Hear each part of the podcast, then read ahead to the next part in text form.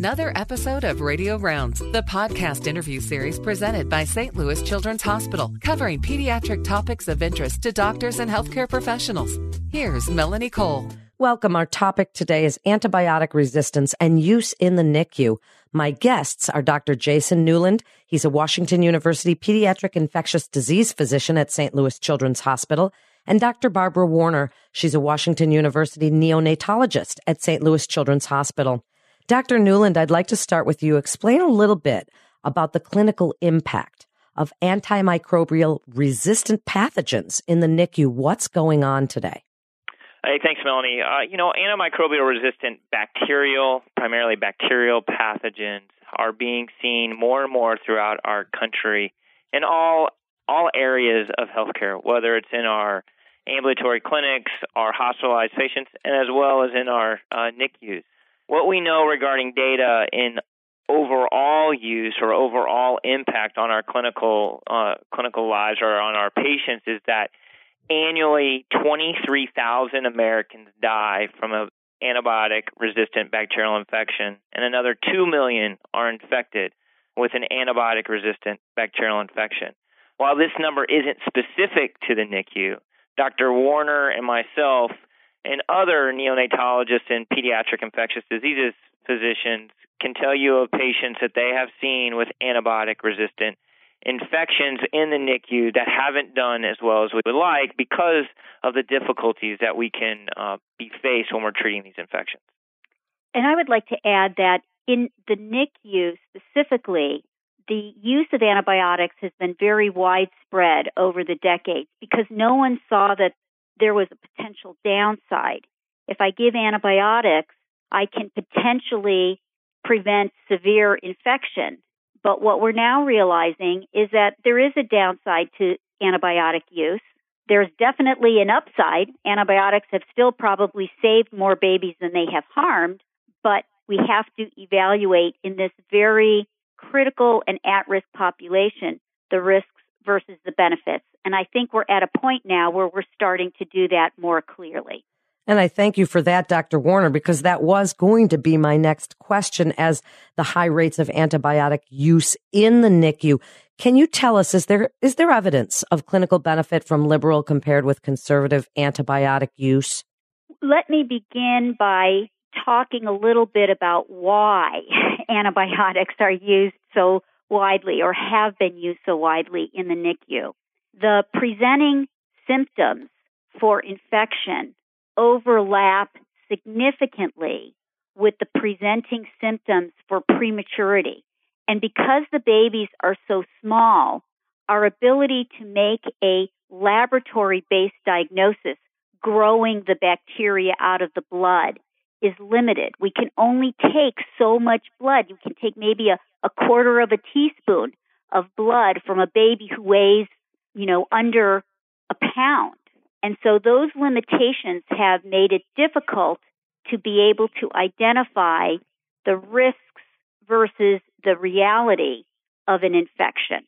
We now have some tools that enable us to look at those risks more clearly and evaluate those risks more clearly. It's still difficult to make the diagnosis sometimes, but we have better tools that have been evaluated medically in the literature that enable us to be able to look at that information. From your question specifically, a has there been an evaluation through some type of a trial of a liberal versus a conservative approach? What we know from term babies, this is really based more on term babies, is that a conservative approach versus a liberal approach with use of antibiotics in babies are, are at risk if you use these tools, these evaluation tools that look at what's the maternal history, what was the perinatal factors, that the outcomes are as good um, in a more conservative approach. And with that, comes a decreased risk of development of antibiotic resistant organisms. Yeah, and I, would like to add um, this. Uh, I think these studies that have really um, should be. Uh, I think the folks in the in the NICU and the neonatologist, neonatologists like Dr. Warner who have started to use these tools um, have really bought in to understanding that you know this use um, maybe, as was mentioned earlier, isn't always necessary. And so we have, in from my perspective, working with antibiotics and seeing and watching rates of antibiotics, we have seen dramatic decreases um, across the country um, in the use of antibiotics in the in the NICUs. And, and we've also continued to hear stories and continue to see publications that this reduction in use has not been met with an increase in negative consequences, such as worse outcomes that would include being in the hospital longer, and even as, as the concerns can be dying of what would say of of not of untreated bacterial infection. Dr. Newland, Tell us a little bit about infection control strategies aimed at reducing the acquisition and transmission of these antimicrobial resistant pathogens in the NICU. And, and when you're speaking about this, you know, kind of cover education of the frontline staff or identification of some of these resistant pathogens. Give us some of the strategies that you're looking to. Well, I think to talk about infection prevention strategies, we have to talk about the tried and true that has been demonstrated since the 1800s, and that's of hand hygiene. Um, we know that focusing and being the best at hand hygiene is one of the most important infection prevention uh, strategies that we all have to do, and we all have to do better. We all have to be cognizant and mindful of washing our hands um, when it's obviously appropriate, and be and not only just to say we're washing our hands, but to do it correctly, meaning that we're you know, using soap and water or we're using the hand gel and we're not just putting it in our hands and going quickly to the next thing, but also making sure that we use friction and get all the places that need to be um, washed or, you know, have covered on our hands. I think the second thing um, is is continuing to just understand our uh, hygiene and understand when we do have resistant organisms that we're taking the proper the appropriate measures necessary to prevent that contact or prevent transmitting it to others. And whether that's following our appropriate protections that might include gowning and gloving and maybe putting a mask on, those sorts of things and being cognizant and mindful to do that the best that we can will help reduce the transmission of these these antibiotic resistant infections. And lastly, as a pediatric infectious diseases provider, I cannot be on a program without mentioning vaccination. And while we talk about, and you can wonder, why is he talking about vaccination? Well, we know that in this day and age, in that if we vaccinate, we reduce bacterial infections. We also reduce viral infections. And today, which we're in the season coming up of influenza, we stress, and now you see hospitals mandate we all get influenza vaccine. And that is essential in helping us prevent infections that then lead to use of antibiotics, that then leads to overuse, and then we can see these other negative consequences. And I would strongly advocate that because prevention in the NICU starts particularly during the winter season with prevention in the community. We have the highest risk babies and the truth is is that while we try very hard to prevent infections from coming in, organisms don't follow the same boundaries that we have, and they will come into the NICU um, through the community. Um, and so, having vaccinations, the flu vaccine, I would say everyone please go out and get your flu vaccine. It'll help my babies in the NICU. Dr. Warner, and this is such an important discussion that we're having today. And as this is one of the more important issues facing the medical community and how you can potentially curtail the unnecessary use of antibiotics. We hear about antibiotic stewardship and all of these things are coming out now. But in the NICU, as you've stated, some of these diseases really raise the mortality rate of these tiny babies. Tell us about some of the challenges that you might have in the implementation of some of the strategies and the containment of these resistant pathogens.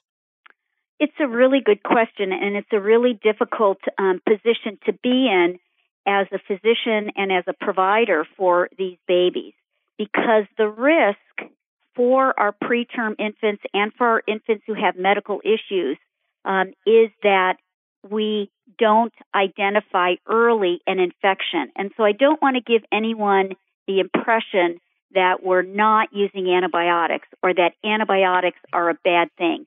Antibiotics are life saving. They are life saving for our population. But as I mentioned before, there is, as with everything in life that is good, there is always a risk associated with it. And so the strategies that we have to try to minimize the risks associated with unneeded antibiotics are related to many of the things that Jason has brought in and his team in terms of antibiotic stewardship. How long do we really need to treat this potential infection? How quickly can we move toward a diagnosis? Are there a subset of babies that we don't need to treat because their profile would indicate that the symptoms that we're seeing are not infectious symptoms? They're more likely related to their prematurity. So very practical kind of things. We now put in hard stop dates for antibiotics.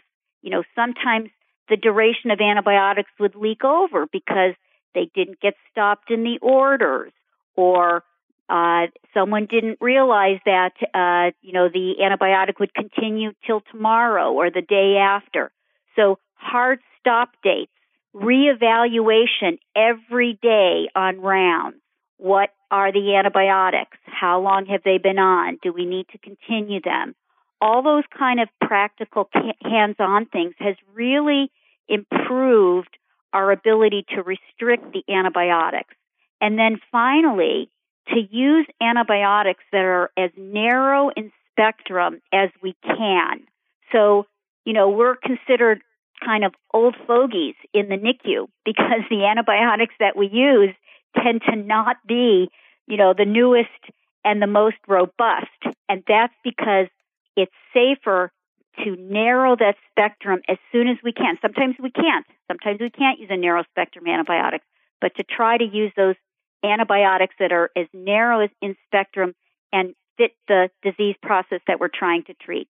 And I would say that the antibiotic stewardship program has really helped us as physicians stay on task for those kind of very practical hands-on. We round every day together. And so that really keeps our feet to the fire. Dr. Newland, last word to you. Speak about the antibiotic stewardship program and, and when Dr. Warner discusses rounding and making sure the dosage and the timing of these antibiotics is all recorded and very carefully watched. What do you want the listeners and other providers to take away from this as far as what you see happening in the future for antibiotics and the stewardship programs?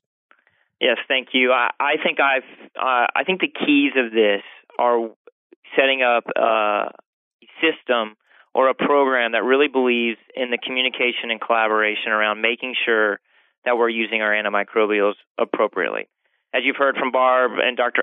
From Dr. Warner and all the great work they have done in the NICU, this has been a partnership. They have driven the work, and we have been there to help with that work because we all believe and, and, and know that there is that negative consequence to using antibiotics. And so for us, we spend our time from our antimicrobial stewardship program, we spend our time with our frontline providers. And so for the listeners, I think the key is, that being open and collaborative and understanding or working together with those who spend their days trying to figure out ways to better use our antibiotics is key. And I think we're learning more and more. And the more data and the more work we can do together to demonstrate these risks, such as the risk of necrotizing enterocolitis, we're starting to see if you receive more antibiotics early on in life than not. Maybe we need to learn now as we reduce our antibiotic use are we seeing a reduction in that risk so that we can continue to learn and strive to make our babies have the best opportunities to live and to live healthily and, to, and thrive? I think, as Barb said earlier, antibiotics are life saving. They have changed healthcare. I would argue without antibiotics, we don't have as many babies under one pound that survive and thrive that we do in 2018. However, without working together, without these stewardship programs that work alongside our wonderful frontline clinicians, we will and we could possibly have an era where we no longer have antibiotics. which then would send us back to an era before we even could safely care for a lot of these sick patients, including our uh, NICU babies. Dr. Warner, do you have anything you'd like to add as we finish up? I would say one of the remaining questions that we have about antibiotics and antibiotic resistance is what happens after the NICU? Um, how long does the uh, antibiotic resistant organisms stay around? Um, I think those are questions that um, the infectious disease people here at Washington University um, are starting to look at, along with the providers. Um, what does that mean in the long term? Um, those are answers we don't know yet. Thank you both so much for being with us today. What a fantastic segment and so inspiring and informative. Really, really great. Thank you so much for joining us. A physician can refer a patient by calling Children's Direct Physician Access Line at 1 800 678 HELP. That's 1 800 678 4357. You're listening to Radio Rounds with St. Louis Children's Hospital. For more information on resources available at St. Louis Children's Hospital, you can go to stlouischildren's.org. That's stlouischildren's.org. This is Melanie Cole. Thanks so much for listening.